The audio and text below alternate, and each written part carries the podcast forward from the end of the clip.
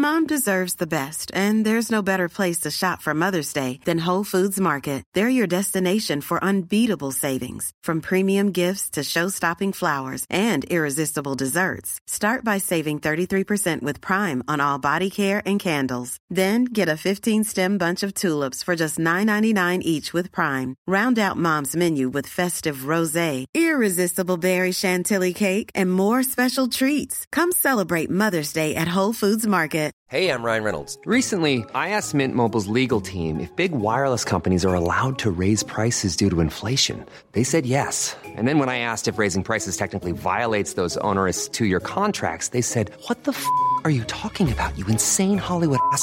So to recap, we're cutting the price of Mint Unlimited from $30 a month to just $15 a month. Give it a try at mintmobile.com slash switch. $45 upfront for three months plus taxes and fees. Promo rate for new customers for limited time. Unlimited more than 40 gigabytes per month. Slows. Full terms at mintmobile.com.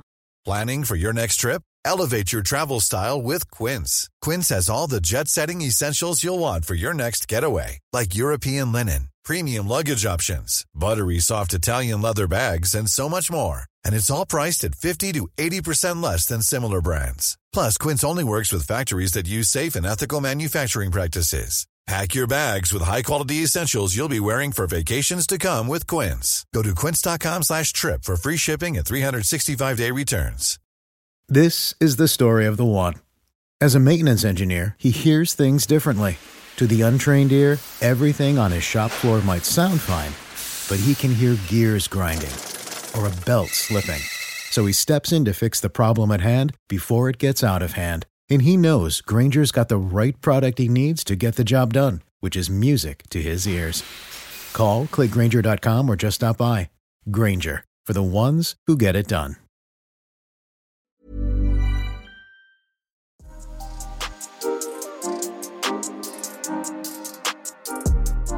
Excellent header, 1 0. What a fantastic header by Sam Kerr to put Australia in front. Lieke Martens will pick up this loose ball. A little bit of a nudge in the back. Lieke Martens! Four for Barcelona! Welcome to Upfront on Football Ramble Presents. I'm Flo Lloyd Hughes. I'm Chloe Morgan. And I'm Rachel O'Sullivan. On today's show, Birmingham City continue to struggle near the bottom of the WSL. Can interim boss Darren Carter stop the rot that's been there far too long? Man United, meanwhile, seem determined to shoot themselves in the foot wherever possible. We ask, what do they need to do to consistently challenge the big guns? And why is this year's Ballon d'Or ceremony scheduled slap bang in the middle of International Week? Mateus goes for power though. Oh, at precision too. Sweet as you like. From one of the world's best. Rachel, great to have you with us. Thank you. Um, late one last night. You literally have stepped off the train from Manchester. Where were you last night? I was. That at- wasn't like a concerned parent. Where were you last night? Where were you last night? You didn't that, come home. that sounded like that. I said, "Where were you last night? We'd love to know." Uh, I was at the Northwest Football Awards in Oi, Manchester. oi. Yeah, so good fun. Good Give night. us some goss then. Come on, Chloe. We're What gagging happened? to know. Come on. I signed a like an NDA when I. No, you didn't. Yeah, Come on. Can't, Shut can't up. tell you No, anything. you didn't. What Come went on. down? Can't Who remember got anything. who got the most drunk from Manchester City squad? There weren't actually that many Manchester City there. Chloe Kelly. God, it's there. not the Ballon d'Or then. Only doing scheduling issues. Then. Yeah, there was there was a lot of unfortunately they can't be with us tonight Uh, um, moments, but uh, they sent lovely little videos, so you know, Okay, felt like they were in the room. And who was the sort of best appearance of the night then? Who was the best award winner? Uh, oof, Sam Matterface, gotta gotta throw that out. He had a very nice, you know, tuck situation going on. It was black Wow. ties, so Lovely. give it him. Matt Face really pulled out all the stops for the Northwest Football Awards. All right. Um, Chloe, how was your weekend? Oh, I mean, Eventful? If we have to talk about it, we have to talk about it. Uh, just another casual win um, this side. Yeah. Unstoppable, man. I mean, we're on an absolute journey at the moment. Um, yeah, six games unbeaten. Um, yeah, we're having a massively amazing run, sort of first half of the season, and I think we're sort of shocking ourselves, but also not because I think obviously the hard work and stuff that goes on behind the scenes, like we are putting in an absolute shift. So it feels nice now that, that the hard work that's going on is actually starting to pay off, and you know we could be hitting our, our best results in the table um, already uh, this early. So. Yeah, fingers crossed, it, it continues. Love that for you. And I feel like we're taking listeners on a journey through your season as well. So if Spurs, if Spurs ooh, Oh, Freudian slip, Freudian slip. If Palace, jeez. if Palace uh, end up winning promotion, it's it's great to be a part of that journey. So you know we're all we're all here. we take we're credit for it? Yeah, for Absolutely. I be mean, it's, it's the inspiration that I've gathered from these um, These these, sessions. these podcast sessions that has actually inspired the rest of the team to go forwards and, and put on the results they have. So thank Wow. you from makes me on feel so behalf of the better. Crystal I'm so Palace women's touched. team. Thank you. Um, less inspirational, shall we say, is Birmingham City's continued struggles because last week, a few days after we recorded the pod, a day after they lost to West Ham in the Conti Cup, Birmingham sacked their manager Scott Booth kind of out of nowhere. Um, the players didn't even know. They a lot of them found out on Twitter or found out from Emma Saunders at the BBC and Tom Garry at the Telegraph, who sort of broke the, the story at the same time. And then they lost 5 0 to Chelsea on Sunday. Sam Kerr getting a hat trick in the first half at Kingsmeadow, doing a backflip. Um, we'll probably maybe touch on that in, in a little bit. But yeah, it's not looking great, is it? No, and their statement was so kind of weak because they were like, you know, not meeting our expectations. I, I would love to know what those expectations are. If you're not fully funding and supporting your women's team, what do you expect? Like everyone else seemed to think the objective was to stay up this season, which at the moment they're doing. They're one point above Leicester. So, you know, that seems to be like they're achieving at the moment what they need. Um, but they also said, like, after the results and with big games coming up, which seems like an insane time to sack your manager, you've got Chelsea, they've got Man City, and then they've got Leicester, which is going to be a huge game to potentially pick up points. And you decide that that seems like the appropriate time to sack your manager. As, as Carla Ward said, you don't become a bad manager overnight. And Scott Booth came in with a very, very good CV. And I think it's a bit unfair to kind of hang all this on, on him. Love Carla Ward so much. Um, that's for another pod. Um, Chloe, what were your thoughts on it? Pretty, pretty shocking, right? Yeah, pretty similar to Rachel. I just feel like you know he's come in, he's got a big, big job ahead of him. Um, you know, Birmingham City, you know, bottom of the table pretty much last year, just managed to avoid relegation, and you know they did well to do that. Um, and I think they were very lucky, obviously, that Bristol were having an even worse season than they were. And you know, like, like Rachel was saying, you know, Scott Booth's come in with a fantastic CV. He's got you know titles all over the place. He's come in with a, a, a mountain to climb. You know, he doesn't have the investment there. He's coming off the back of a season where, um, you know, the, the club has gone through, you know, financial difficulties, difficulties behind the scenes with resources and players washing their own kit. Um, the board not seeming to be very supportive of the of the women's section going forwards. Um, you know, there's just all these things going on. And I think, you know, given that that the, the, the Birmingham have got the one of the lowest budgets, or if not the lowest budget in the WSL, I mean, where are you supposed to take the team from that? Because you're not going to be able to, you don't have the, the financial resources then to get in international players, to, to buy in superstar players that you need to kind of really compete in the league at the moment. So I, you know, I feel really sorry for him. I think it's, it's too early. And I think, he, you know, it's, it's cruel. It's really cruel. And I think we're also getting to a point now where it wouldn't probably be unrealistic to assume that if Birmingham City do go down, there is quite a big chance that they could cease to exist by Yeah. this time next year if they were to be relegated because they are living on the edge. Obviously, the players are probably kind of sick of this, the ones that have stuck around through this. Um, you know, there's only so much you can do. There's only so many times you can be promised that things are going to change. Those things you mentioned, Chloe, and I think there are there were issues as well for Scott Booth in that respect. Um, you know, the, the the stories from both Emma and Tom detail, you know, promises of certain fees being paid in order to bring in international players that weren't paid, and then the club in their statement say that's completely untrue. Um, you know, they delivered on some of the promises that they made in, in the transfer window, but I certainly I think that I believe one side of the story a little bit more than the other. Um, but where do they go from here? Oh, God, that's a good question. I think it'd be really sad if Birmingham ceased to exist. I think it's really sad if any team ceased to exist, but Birmingham have been there a long time. You know, they've been The up- history is amazing. Yeah, they've been up the top of the WSL. You know, they've been in finals. Um, it'd just be so disappointing if they were just it kind of crumbled. And uh, the other thing you touch on transfer window, like that's another thing they're not going to be focusing on now. The January well, transfer exa- window. as if as if there's any budget in January. I mean, I think that in this in the statement as well, there is you know saying that their ambitions, um, they they want you know a manager that is going to be able to to take them take them forward. But What are their ambitions? Because certainly their behaviour isn't matching up to the ambitions they, they claim to have. And know? that's what I'd love to know. What are your ambitions? Because you've brought in practically a brand new team, brand new manager, a lot of new young players who are playing professional football for the first time, and you've given on them the cheap. Yeah, well, yeah, but you've given them less than three months to to figure it out. And if your ambitions are anything more than staying up, then you're deluding yourself. So I think it's really unfair to say you're not reaching our ambitions, but also we're not going to give you the support and funding that you need in order to reach those ambitions. What we'll do is we'll just sack another manager and say that that's the issue. And I think when you see like they're waving things like St Andrews uh, in your face, kind of saying we're playing our games here, like it's great that they're they're giving them that platform, but at the same time, if that's an area where you could save some money and invest it into your women's team and play at a smaller ground, I think that should be more important. So maybe the priorities are a bit skewed there. Mm. Where where do you see their future lie? I mean, do you think they have a chance of staying up? Do you think anyone's going to want to play for that team? I think it's um, it's a case of looking at it from a sort of short term and a long term perspective. Obviously, in the short term, for the next couple of months and over Christmas, their biggest focus now is going to be trying to bring in someone.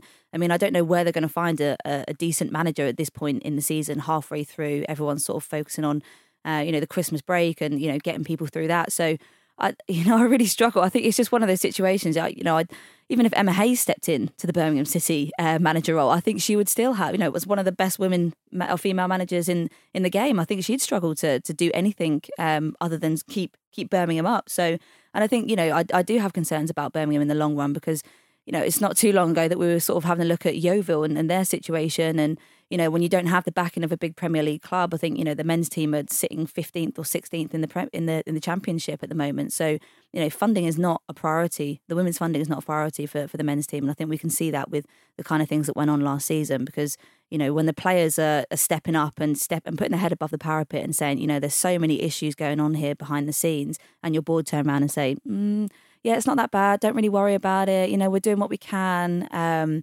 yeah, that, that doesn't strike me as a team that really cares that much about their, their women's setup going forwards. And also, if you were a manager and you were looking for a job, I mean, Glasgow City must be fuming that that you know he left and it is already is already available after after everything he achieved there and going into what might have been probably considered a really good opportunity and it hasn't panned out like that. But if you were a manager right now, you'd look at that situation at Birmingham and think, I don't want to touch that with a barge pole because the players have very little confidence or motivation. Who knows what they're having to experience? We only sort of get, you know, snippets of that. Um, but it certainly seems like things aren't good. I mean, what they have done is they've appointed Darren Carter, former player, uh, a bit of a club legend, in the interim boss role, and then Marcus Bignot, who spent a lot of time there as manager and also is sort of in a consultancy role. He's returned in a sort of supporting role. Uh, There's not really specifics about that, but he was obviously at Aston Villa last season.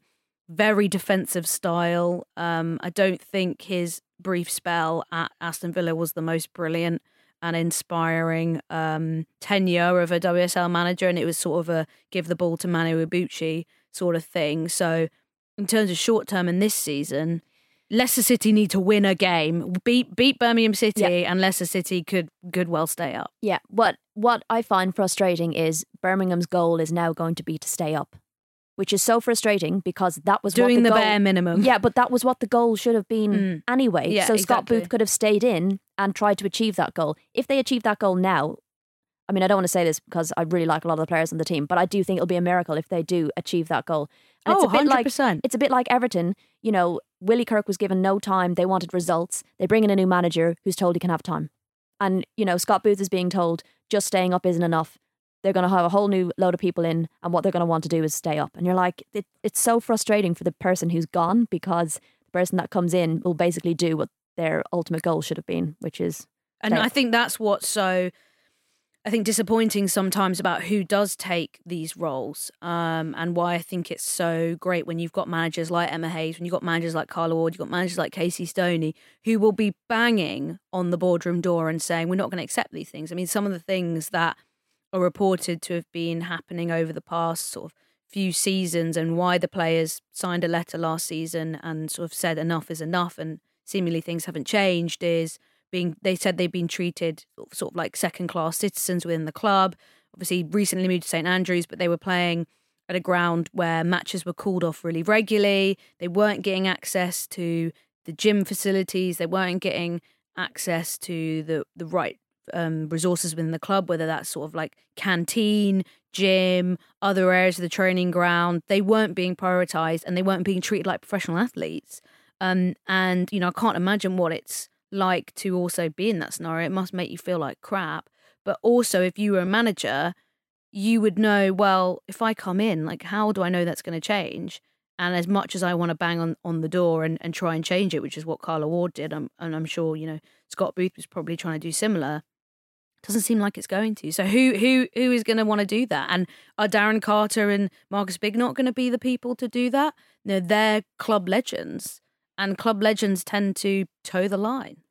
I think yeah, they probably will toe the line. I, it'll be interesting interesting to see how long they're there for because I also find it bizarre that you sack a manager without someone else in mind. Yeah, that just seems totally. like uh, it just blows my mind a little bit. So it'll be interesting to see how long they're there. They're going to have a big job of not just getting the results, but picking the players back up again because the one thing that they had with Carla Ward and Scott Booth, I feel, was rapport. Like they were in it together. There's really good people at Birmingham. Um, they really work their asses off behind the scenes in training. They will do everything for the badge. Um, and that's something that they need to try and maintain if they're going to stay up this season. And now that you've got new faces in, are they going to be able to do that as well as get the results on the pitch? Yeah, I agree. And I think just off the back of what you were saying, I think, you know, there, there's one element in, in sorting out the management side of things. But as a player, I mean, I'd be looking at Birmingham City and saying, I'm not going to touch that with a barge pole if that was an option for me. Between Birmingham City and, and Leicester, I'd be thinking, do you know what?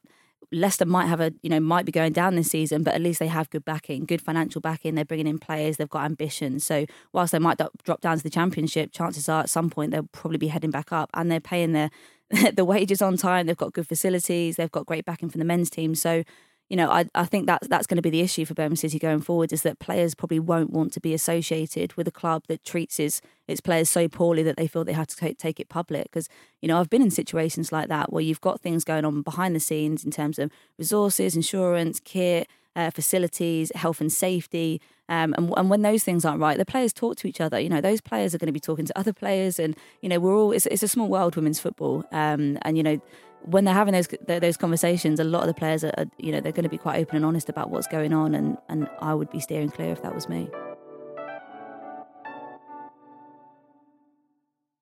Manchester United, um, busy week at uh, United HQ, um, but I think it's been an interesting season, really, in, in general for Manchester United. I wrote a piece on the weekend following that game to against Arsenal. They lost two 0 because it kind of felt like I'd actually gone into that weekend thinking, do you know what I'm, I'm hoping to write about is a good United performance, potentially nicking a point off the back of Arsenal being frustrated against Spurs, and it would be a sort of can United finally now, you know, play with the big boys and really consider a decent chance of getting that last Champions League spot. But actually, I came away from that game thinking, God, they feel like they're really far behind, and the reason they're so far behind is they're making a lot of mistakes, a lot of really simple mistakes. And we saw that in the game on Sunday as well. Mary Earps, goalkeepers union, we've got to touch on this. Mistake in the in the Spurs game uh, to concede that really late Ria, per- Ria Percival free kick. Mistake in the Everton game um, between her Mar- Maria Thorisdottir, but I think it was more Earps than anything. Thorisdottir's making it quite obvious that yeah. she's leaving the ball. And then on, on Sunday against Arsenal, she sort of takes like I don't know, four steps to her left and leaves most of the goal open for Vivianne Miedema. And I mean, Miedema you know, could smash that in anyway, so she doesn't need any opportunity. Sun was in her eyes, Thorisdottir again, perhaps getting in her way, but that's three pretty, pretty big mistakes and then giving away a super, super soft penalty. So just seeing these these habits in United's performances about some poor game management um, and it really sort of made me feel like are they actually quite far away from being able to challenge these big guns? I wouldn't say they're far away. I think i think to be fair to them they are in a bit of a transition. Um, i know it felt like with casey stoney they were kind of on an upward trajectory um, but i feel with the new manager coming in some new players you need to give them a little bit of leeway to kind of find their feet to bring in a new style of play. I think for mark skinner looking at that i think he would rather have those little mistakes rather than glaring massive issues because I think they're the kind of things they can actually sit back and look at and rewatch and say, we just need to tidy up here, we just need to tidy up there, and maybe with more time together, those kind of mistakes will be, you know, wiped out of the game. To- Yeah, like- I'm, I'm always wondering what's what's the par. I mean, uh, in in a squad, Chloe, what do you think's the par to be able to judge a manager and say this is where you expect mistakes to to stop? Because obviously, I think Mark Skinner is understandably of the approach that I'm a new manager working with new players, a lot of ins and outs over the summer, a whole back four that are playing together for the first time. So that's understandable.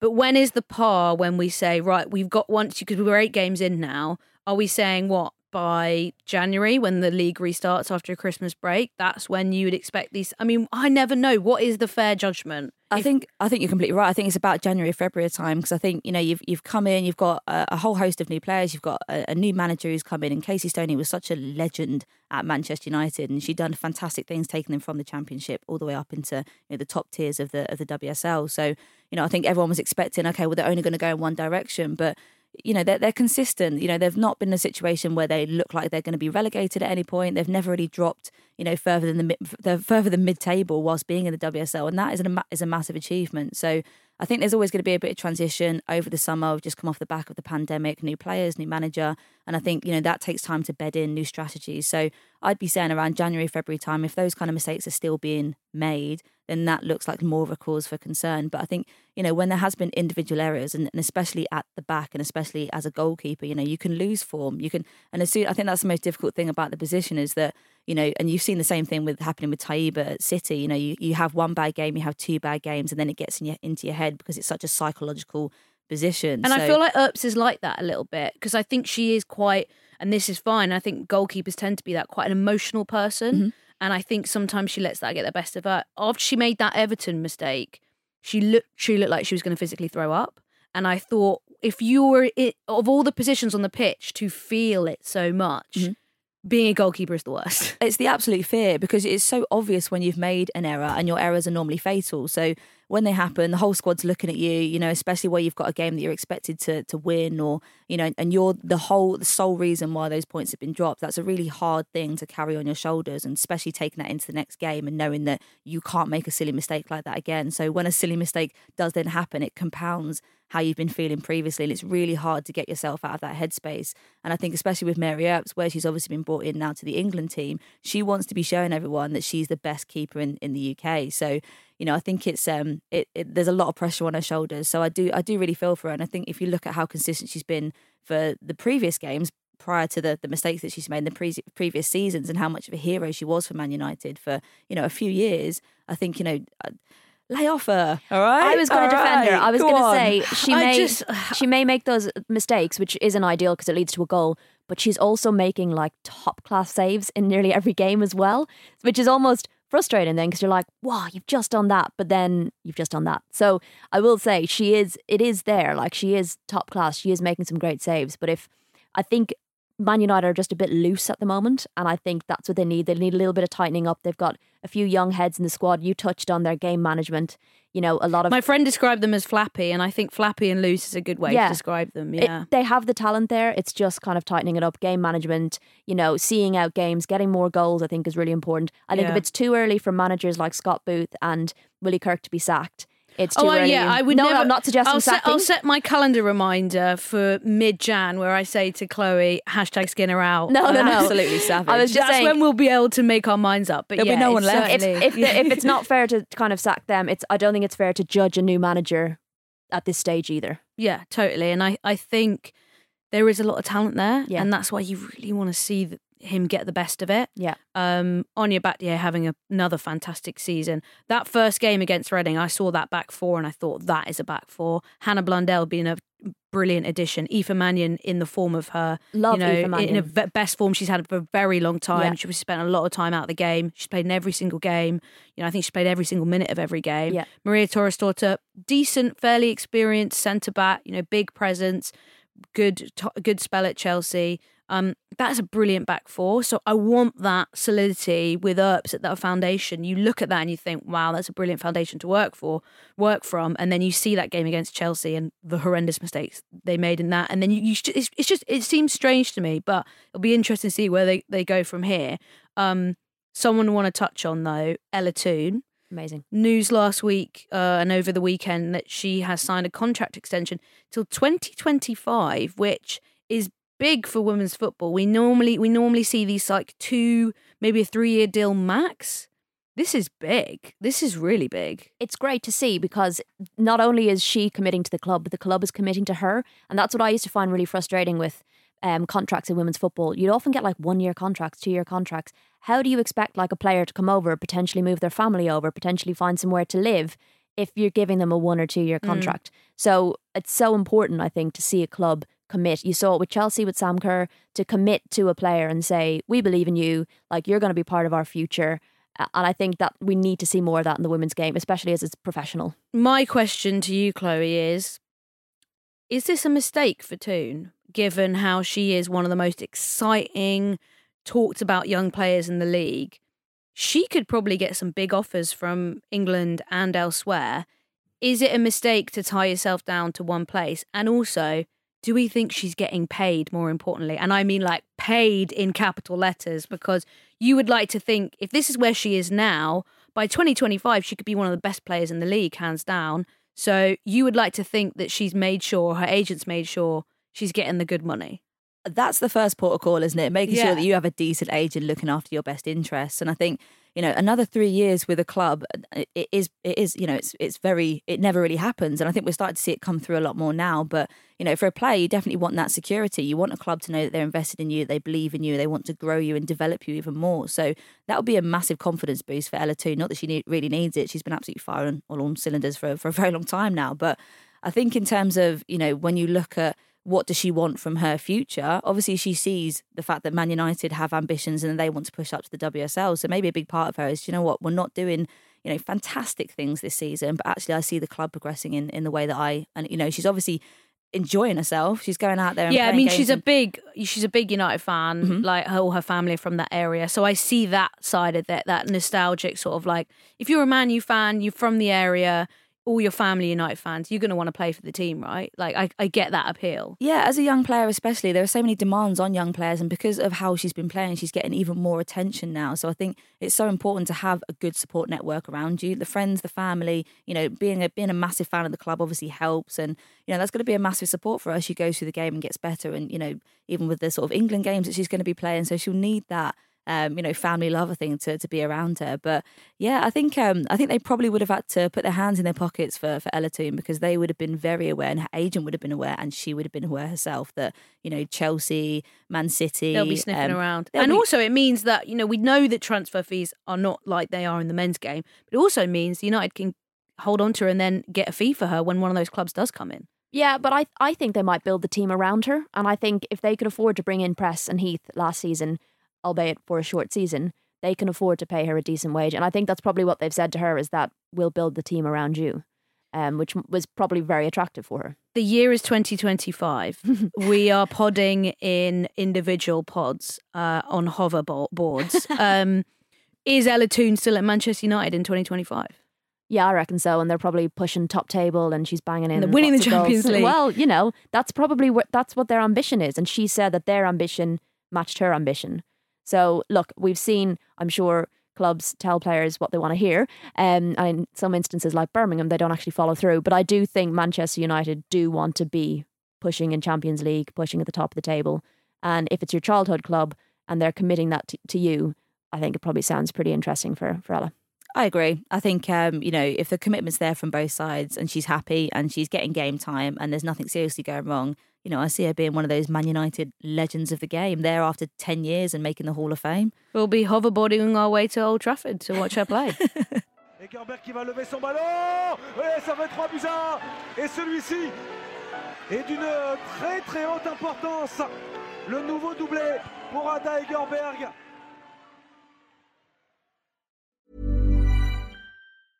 Hey, I'm Ryan Reynolds. Recently, I asked Mint Mobile's legal team if big wireless companies are allowed to raise prices due to inflation. They said yes. And then when I asked if raising prices technically violates those onerous two year contracts, they said, What the f are you talking about, you insane Hollywood ass?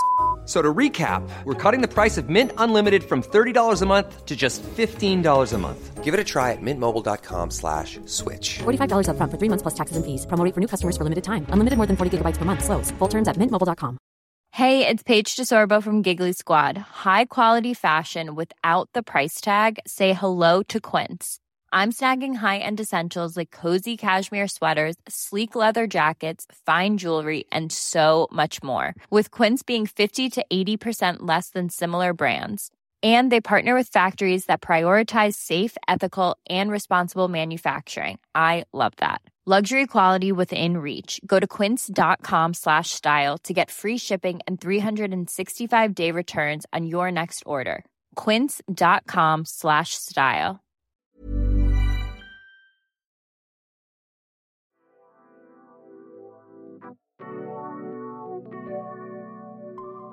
I feel like every week we have like a complaint corner. Um, and topic three is kind of becoming complaints corner. Um, but our complaint corner of the week is the Ballon d'Or ceremony, which has been scheduled for the 29th of November uh, during the women's international break, where unsurprisingly, lots of players are not at home at their clubs and are traveling around Europe, around the world, playing international football. Uh, so it looks like pretty much most of the nominations from, from the WSL, we've got Fran Kirby, a professional pe- penalty taker, Jessie Fleming, Viv Miedema, Ellen White, Pernille Harder, Sam Kerr, Magda Eriksson, all from the WSL on the list. But we've also got Alexia Putellas, who looks like the biggest favourite for it. Um, uh, as well as a few others on there. It's a pretty long list, actually. Yeah. Um, but it looks like no one's going to be there. I mean, the one bonus is that it means the winner is like less likely to be asked to twerk on stage. Um, but it's another example of when we get given something because we're like, where the hell is the women's Ballon d'Or? And they finally give it to you, and it's a bit of a okay, pipe down. You've you've got what you asked for, and it's still not equal, is it? When you're not thinking about the women's game, um, it's not a surprise, but it's so frustrating, and it's something that should be brought up consistently until these kind of things are actually thought about.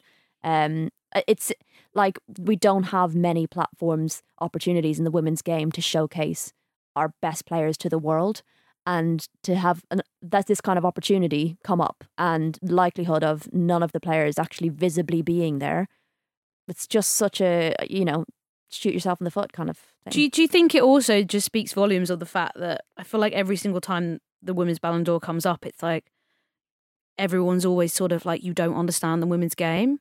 You know, remember when Megan Rapinoe won it Yeah. and she sort of stood up and said, this is essentially I shouldn't be winning this because it just proves that people don't watch women's football because Yeah. there's not enough exposure as well of all of the leagues around the world, all the players around the world that you're putting me who played like 10 minutes for my domestic club as the best player in the world when that's just essentially not true. Um, so it feels like every single year there's a reason to be like, I roll, Ballon d'Or have messed it up again. Do you feel like that, Chloe? Yeah, I think it's just come from controversy after controversy. This award, it kind of feels like, oh, should we? Should we just back out of it? Actually, thanks, but you know what? We're better than this. Thanks, we'll do our no own thanks. thing. Yeah. so I think obviously off the back of the controversy with um, you know the twerking incident, and obviously you know the history of the of the the award is that we haven't been a part of it for sixty years. It was only very recently they thought, oh, hang on a second, Women. women. I knew we were missing something. Um, so it does just feel like a bit of a, a joke every year, and there's always something to complain about, and rightly so, because it's just it's just getting a bit a bit ridiculous now. Um, you know, and Rianne Skinner has been all over Twitter, sort of saying how disappointing it is, you know, the lack of access, and and rightly so. It's not going to make for very good viewing when you know every single award that's going to be handed out is oh, we're just going to cut now to a pre-recorded video of the person who couldn't be here. It's um, yeah, it's Just like bloody Northwest Football Awards, eh? Can't get that, can't yeah. get the staff these days. Gosh, yeah. Uh, more awards news as well this week. The FIFA Best Award. I mean, there's just it's just such a bad name for an award. FIFA Best, cool. Mm. Um, but nominees for that: Lucy Bronze, Ellen White, Sam Kerr, Viv Miedema, Magdalena Eriksson, Pernille Harder, Ji So-yun. I think feel like Alexia Putellas is just going to clean up though, isn't she? In these, I think it'll be a travesty if she doesn't. I think we riot at dawn if she doesn't win these awards. Um, but that will kind of show you: do they know what they're talking about? yeah. I mean, Lucy Bronze as well. I certainly wouldn't put her. She won the award last year, but I certainly wouldn't put her. Wouldn't have put her on that list. And I think so much of women's football right now is kind of about how big your brand Who is. do you know? Who do you know? Yeah, and whoever has the biggest brand wins out. And I know people factor that into their votes as well, and that's you know a lot of the reason why Rapinoe won is she was really important for the brand of women's football for all the amazing things she does. Um, and this is kind of why they end up winning these awards. So I think it'd be brilliant if we maybe start to see that change. It's like, oh, actually, you know, who is the best footballer in the world? Exactly, because you wouldn't see uh, a male footballer getting picked because he used his platform really well to speak out about all the problems in the game. Like, we're still there that, you know, they have, and it's great that they do that, don't get me wrong, but that, you know, we should be looking at the quality on the pitch and saying Alexia Putellas is the best player in the world. And also within sport, there's other awards. You know, Marcus Rashford won a ton of awards and, and got lots of recognition recognition for what he did. Raheem Sterling, when he he came out and, and said, you know, I don't like the way that I'm treated in the media. I think there's important things that happen and players are recognised because of that. And I think you can have it both ways. You know, you can recognise players in your own way for other awards and say what you do off the pitch is brilliant and what you do off the on the pitch is brilliant too. And they don't need to kind of, you know, they can coexist in, in many ways. Um so we'll obviously wait and see who wins those awards, but it'll probably be Alexia Putellas. I would have put it out there. I think it might be Sam Kerr. Is that a controversial opinion? It's not controversial. It's not I just- controversial. I, I just don't think. I mean, Sam Kerr's been great, but I don't think. I mean, look, uh, we look at it like you know, Sam Kerr was in the Olympics, so it's it's all this stuff of like when you look at the international performance as well as their domestic performance. But then you when you look at someone like uh, Putellas and she's just won everything domestically, Champions League. I, I know with Spain it's not necessarily the same kind of thing. But if we're giving it to Megan Rapinoe and she only really played for her national team, then they're not really looking at Mm. across the whole thing. I still think she's the best player in the world, but yeah. Right, let's take bets. Oh, is it about who we think will win or who should win? Because I think both. I so I think Alexia Putellas should win and she will win both. But I think you're right about sticking Sam Kerr's name in there Yeah. because she could arguably also, you yeah, know, I think there's been enough talk. I would like to think maybe it's because of the circles I move in about Putellas that she should that they'll kind of get the hint and, and she'll win it. But um, who? I mean, who knows with these things? Honestly, It's so true. But I think I was just looking at because obviously I was trying to have a think. Okay, Chloe, realistically, how is this going to play out? And I, you know, I was looking back over the season that, that Sam Kerr's had, not just you know at a domestic level, but but internationally, and you know, claiming the first WSL Golden Boot, uh, being a massive part of the Chelsea uh, title win, League Cup, Community Shield, uh, captaining at the the Tokyo Olympics, and Australia finishing the- the highest they ever have. And I think that's a stellar. That's a stellar. it is a good year. it's a good it is a good summer. I mean, how are you beating that CV? Come Yeah, on. no, no, hasn't you're Viv. Miedema done something similar before? You know, gotten golden boots, insane records. Yeah, Miedema's always struggled to get those those big global recognition It's- things. I mean, also how much do they matter? That's for another podcast. Well, Um, what is everyone up to this weekend? I know Rachel, you and I separately together slash together where is this going? and are going up to up north What? to No watch. England play in? Sunderland. I felt like they- we were going on like a romantic getaway. it was going that Um, direction Rachel and I are going to watch England play Austria. together. Am I a third wheel? Um, Maybe that's why we maybe. No one told me. um, separately though, I'm getting the train up on Friday night. yeah, we won't speak. Chloe, what are you going to be up to? Relaxing. Chillaxing. Literally nothing. We've just been away in Blackburn this weekend. It's obviously a big one when you go up on, you know, uh, Saturday morning, come back on Sunday night. You don't get back till 11. It's work the next morning. So this weekend, I am that's killer. absolutely doing Chilling. Nothing. Love that for you. Yeah, can, you, can you thanks. tell us what's that like when it, when you do it? Can you just like drop us a message and just? I'll put it on the WhatsApp group. Oh. Just a picture of me in the not in the bath. I won't do that. Well, God, this went weird at the end. Gosh, we're getting too close. This is now, why aren't we didn't invite you. Yeah, Yeah, I- wow. I, made it. weird. I'm that person. You made it weird. Wow. Yeah. Sorry about that. Uh, well, that's it for today's episode. I think we should stop things there because it's uh, getting into spicy territory. Agreed. Um, Nando's. that's it for Upfront on Football Ramble Presents. If you've got any questions for us, um, producer Charlie's now said that you do actually need to at us and not just the Football Ramble. So tweet us at Football Ramble, tweet me at Floyd Tweet, tweet Rachel at Girls on the Ball, and tweet Chloe at Morgie underscore 89. That's Morgie IE, not with a Y. Make sure you get it right if you want to at Chloe. Um, and we'll see you all next week.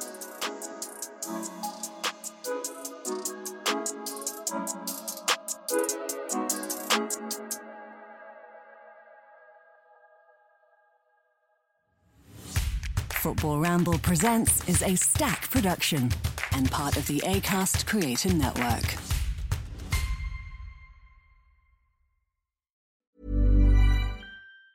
Planning for your next trip? Elevate your travel style with Quince. Quince has all the jet setting essentials you'll want for your next getaway, like European linen, premium luggage options, buttery soft Italian leather bags, and so much more.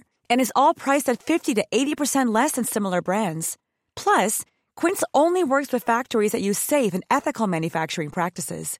Pack your bags with high-quality essentials you'll be wearing for vacations to come with Quince. Go to quince.com slash pack for free shipping and 365-day returns.